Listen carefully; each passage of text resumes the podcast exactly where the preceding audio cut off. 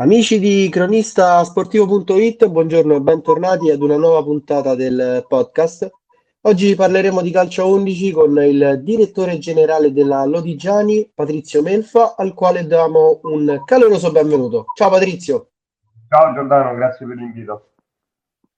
Allora Patrizio, per chi non ti conoscesse, qual è il tuo percorso nel mondo del calcio che ti ha portato a ricoprire un ruolo importante in una società storica del panorama nazionale come quella della Lodigiani? Ma guarda, Giordano, un percorso molto semplice. Io venivo da, dal Giardinetti, società con la quale ho, ho cominciato diciamo, a, a, svolgere questo ruolo. Prima ero un allenatore dei portieri, inizialmente, pensa.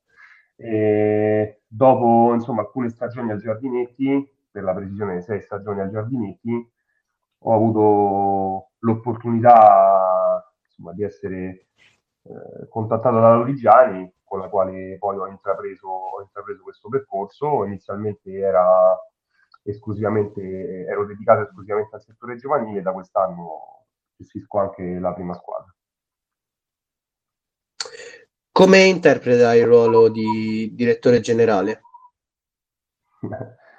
Giordano, questa è una domanda abbastanza ampia. Io eh, diciamo che la, il mio obiettivo principale è far sì che comunque tutti i meccanismi della società, eh, che, che, sono meccanismi extracampo per lo più, siano al, al, posto giusto affinché non manchi nulla né ai giocatori, né agli allenatori, né allo staff, eh, né a nessun altro. Quindi poi eh, se, se, riesci a, cosa che è molto complicata come potrai immaginare, però se riesci a far sì che comunque certo. la parte extracampo eh, funziona, mh, mm, il resto viene da sé perché poi eh, prendendo allenatori competenti, prendendo giocatori validi, eh, il resto viene col lavoro sul campo. La Lodigiani da sempre punta sui giovani. Eh, ti chiedo qual è la cosa più difficile per, per un giovane, secondo te? E il tipo di comunicazione verso un giovane e verso i genitori quanto è importante? Da parte della società? Allora, vado con ordine. Eh, la cosa Vai. più difficile per un giovane in Italia è superare, eh, è superare diciamo, eh, quei muri che vengono messi dalla mentalità italiana. No?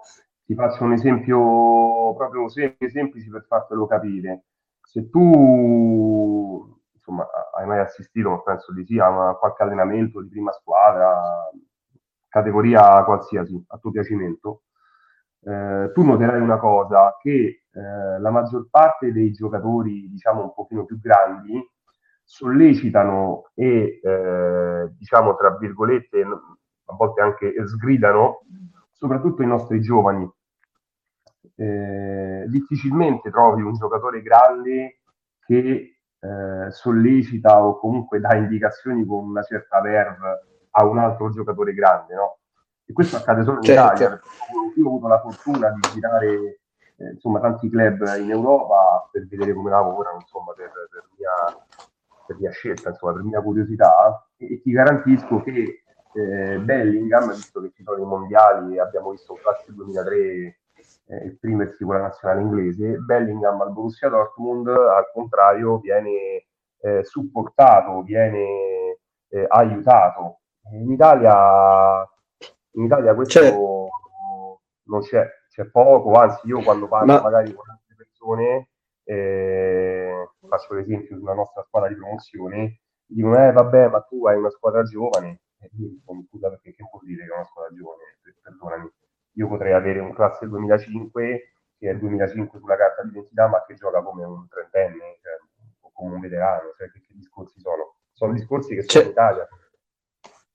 Sì, diciamo che in Italia da questo punto di vista siamo, siamo un po' indietro, ma secondo te si può applicare un modello straniero come quello inglese o come quello spagnolo? Mi riferisco anche ai grandi club che hanno le seconde squadre no? in, serie, in Serie B, in Serie C, in Spagna, insomma il modello negli ultimi anni ha prodotto veramente dei, dei, giovani di talento e soprattutto con personalità, oppure secondo te dobbiamo creare un nostro modello in grado di far esplodere questi, questi giovani ragazzi. Mi riferisco sia ai top club che ai club minori, eh? quindi alle categorie minori. Secondo te qual è il giusto modello per una società di calcio per lanciare i giovani?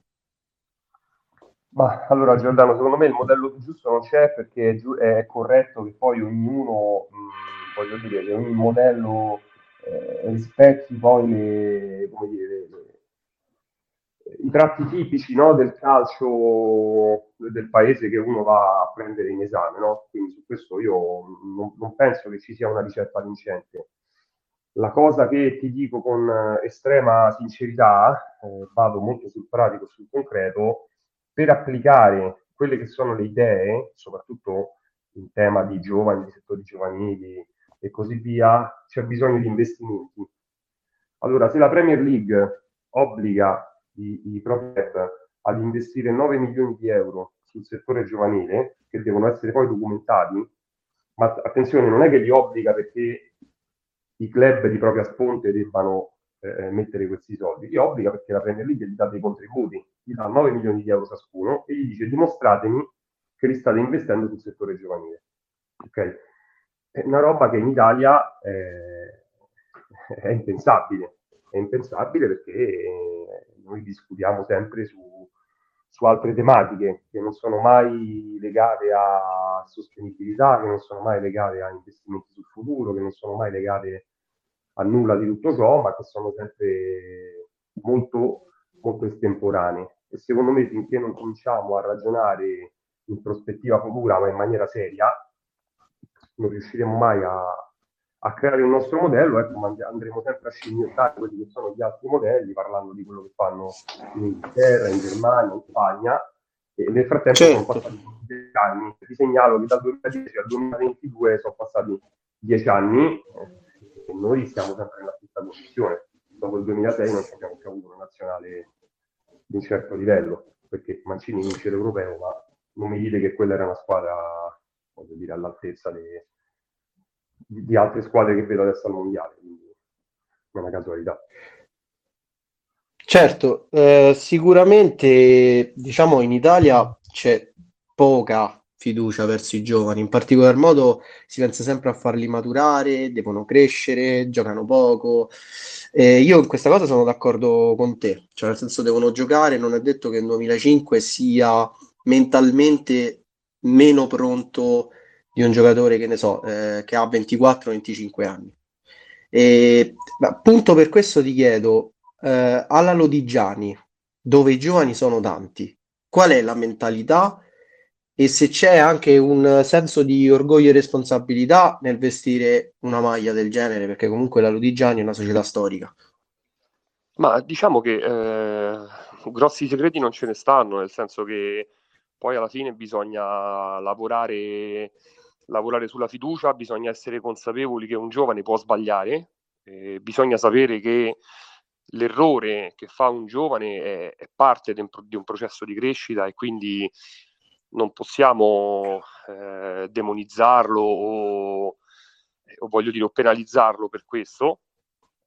È chiaro che eh, è importante trasmettere ai giovani che le cose vanno fatte in un certo modo, le cose vanno fatte fatte bene, perché se vuoi ambire a giocare a certi livelli, è chiaro che poi nel tempo, negli anni, non puoi permetterti eh, insomma, di, di, fare errori grossolani, questo lo sappiamo, però come dire, bisogna mh, essere consapevoli che i giovani sbagliano, sbaglieranno, fa parte del percorso ed è un investimento che tu stai facendo sul giovane, perché se tu hai il giovane bravo, sbaglia, puoi lavorare eh, sul campo per farglielo capire, puoi lavorare eh, a video anche tanto perché comunque sia fargli vedere, fare match analisi è fondamentale, fargli vedere eh, quali sono le scelte che avrebbe potuto fare meglio, ma ripeto, è un, inv- è un investimento che fai perché poi nel tempo ti trovi un giocatore che a livello di potenzialità è molto più forte, ma oggi questo tempo di cui io ti parlo nessuno te lo dà, nessuno ce l'ha tu prendi qualsiasi club dalla Serie A alla terza categoria, ogni anno ricostruisce la squadra no? per arrivare a quell'obiettivo, ma non fa un ragionamento di dire va bene, mi organizzo, faccio un percorso, faccio un, proce- un processo che dura 5, 6, 7 anni e provo poi a, eh, ad arrivare con i giovani. Ma quello che io ti dico in termini proprio eh, spiccioli, lo vedi con la Juventus. La Juventus è partita col progetto della Juventus eh, Next Gen, si chiama, diciamo l'Under 23, quella che gioca sì, in, serie, in Serie C. E, e già, qualche, già qualche risultato, tu lo vedi, sebbene, eh, voglio dire, sempre con, con i tempi e i ritmi italiani, perché poi è vero che la Juventus si è trovata si è trovata, si è, col- è stata brava a coltivare questi, eh, questa nuova generazione di calciatori, è vero anche che eh, Allegri si è trovato quasi costretto a metterli in campo per ragioni varie, no? per lo più per infortuni, tra Pogba, insomma, gli infortuni che hanno avuto, però eh, se tu vedi i vari Miretti, anche ci metto anche Fagioli, fermo restando che Fagioli è un 2001, cioè Fagioli è 2001 come Saka, quello de- dell'Inghilterra, che cioè, due anni fa, un anno e mezzo fa, giocava agli europei contro di noi, cioè, per, fa- per sì. un'idea. Però diciamo che adesso Mancini sembrerebbe che questo tipo di, di percorso l'abbia sposato, eh, ora è chiaro che sono i club che devono, che devono fare il passo e avere coraggio di schierare qualche giocatore giovane e meritevole, ovviamente. Secondo te sarebbe giusta una regola anche ai campionati superiori schierare in campo per forza dei in campo intendo dall'inizio eh, dei giovani oppure è una forzatura senza senso perché anche di questo si è parlato molto ma sai, in Italia sai come funziona, no? Fatta la regola, ha trovato l'inganno. Cioè, eh, sì, sì, questo è vero. Se tu prendi, se tu prendi eh, da, dal, diciamo dalle categorie minori fino ad arrivare in Serie A, nelle categorie inferiori dove comunque l'obbligo dei giovani c'è, eh, non, non, mi sembra no? Che sia stato di grande aiuto per produrre chissà quali giocatori. Io vedo tutti, tutte squadre che schierano il giovane come terzino o come insomma, come portiere o comunque sia in maniera, diciamo, eh, coinvolgendolo in maniera marginale no? rispetto al gioco. E noi, noi schieriamo un 2005 a centrocampo che riceve, penso, non so, 500 palloni a partita, gioca. Cioè, quindi mh, mm, non, non, credo che, che mettere delle regole, mettere delle regole semplicemente costringerebbe le società ad ingegnarsi per trovare un modo per, come dire, per eluderle. Quindi io non credo che mettere regole di questo tipo sia utile. Io credo che bisogna fare prima di tutto un lavoro sulla mentalità e secondo poi io capisco anche, capisco anche perché mi metto dalla parte dei club e capisco anche un club che eh, fa la Serie A giustamente eh, deve, non so, salvarsi, dico un esempio, e giustamente dice io per salvarmi in questo momento devo prendere giocatori che hanno esperienza perché preferisco insomma cercare di fare un campionato magari sì speculando sugli avversari, magari sì lottando punto su punto, però mi salvo.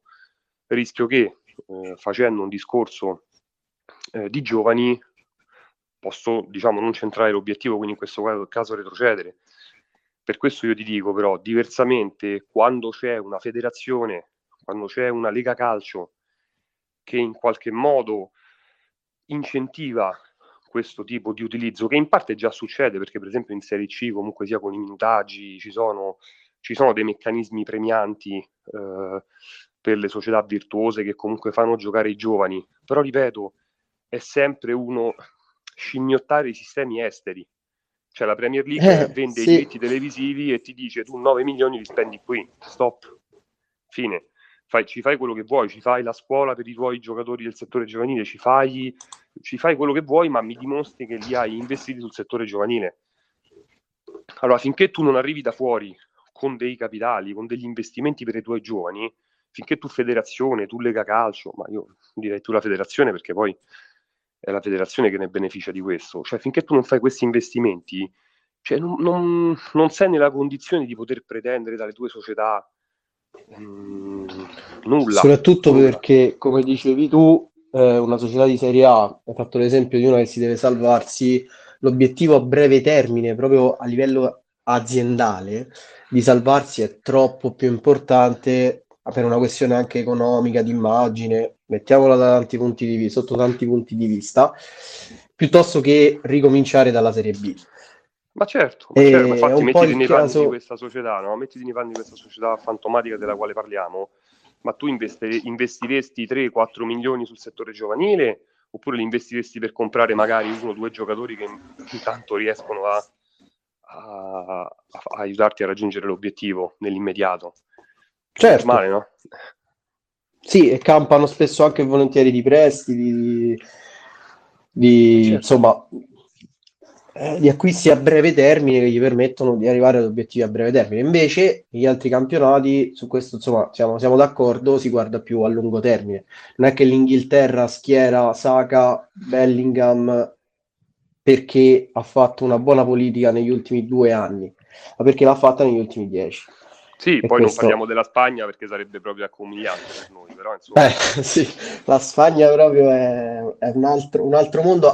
La Spagna, tra l'altro, eh, permettimi, faccio una piccola parentesi, eh, a tutti i livelli di sport di squadra, perché anche nel basket stanno proprio volando con i settori giovanili, proprio a livello di mentalità sportiva hanno raggiunto diciamo il giusto equilibrio tra i giovani, l'esperienza e gli investimenti. E questo lo dimostrano i risultati. Quindi ti faccio un'altra domanda riguardante il procuratore sportivo. Eh, che figura è? Perché dall'esterno non, non, si capisce bene i meccanismi, no? Spesso affiancano sin da giovanissimi i calciatori.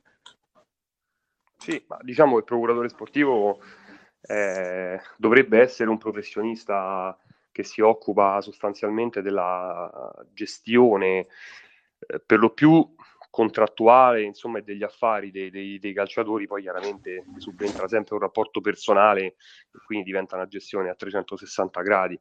Quindi sono, sono professionisti che, che, si occupano di appunto gestire eh, gli interessi e gli affari di determinati calciatori. Il problema, secondo me, anche qui in Italia è che quando eh, poi si entra in questo territorio, spesso si va, come dire, si va oltre, si va oltre perché se non so, agli allievi della Lodigiani o piuttosto che so, in promozione, in eccellenza, eh, c'è gente che comunque si qualifica come procuratore sportivo, ahimè, anche lì mi sa che abbiamo sbagliato qualcosa, ma proprio a livello di, di, di paese, di nazione, secondo me, ti dico la verità.